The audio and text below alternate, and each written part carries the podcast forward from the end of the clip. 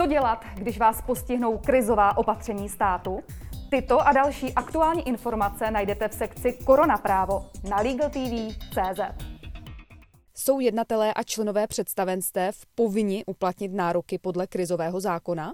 Domnívám se, že ano, s výjimkou v zásadě dvou oblastí, a to je eh, oblast, ve které jak si ty škody jsou, nebo respektive ty nároky jsou předem bezúspěšné, to znamená v momentě, kdy nejsou splněny podmínky krizového zákona, tedy že daná škoda vznikla v příčinné souvislosti s přijatým krizovým opatřením. To znamená, tyto typy škod, pokud si interně vyhodnotí příslušný management, že nespadají do kategorie krizového zákona a jeho sankčního nebo jeho, jeho kompenzačního režimu, tak tam si myslím, že ta povinnost nevzniká. Zároveň nevzniká ve chvíli, kdy příslušná škoda je, je, je, je jakýmsi způsobem kryta jiným eh, režimem, to znamená, pokud v rámci programů COVID-1, COVID-2 a tak dále je poskytnuta uh, například v rámci krytí zaměstnan, uh, mest zaměstnanců, jak si plnění ze strany státu, tak pak by se jednalo o jakýsi duplicitní nárok a ten by taky byl s vysokou pravděpodobností ne, ne, neúspěšný.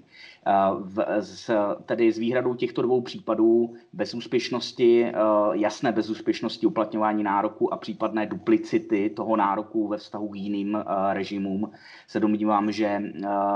subjekt nebo osoba, která jedná z péči řádného hospodáře v rámci managementu, by měla příslušnou žádost podat a tento, tento režim krizového zákona využít. Do jaké míry potom bude to řízení samozřejmě úspěšné a záleží na kvalitě těch nároků, také na dalším postupu státu, pokud nevyužije jiný kompenzační mechanismus, který zase doplní ty stávající covidy, e, e, garance, subvence, dotace a tak dále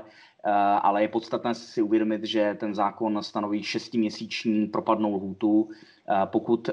v rámci této lhůty nebude nárok uplatněn a nebude kryt jiným režimem eh, v budoucnosti, domnívám se, že příslušný jednatel nebo člen představenstva by mohl být v budoucnosti dotazován, zda ve vztahu k tomuto nároku postupoval nebo nepostupoval z řádného hospodáře.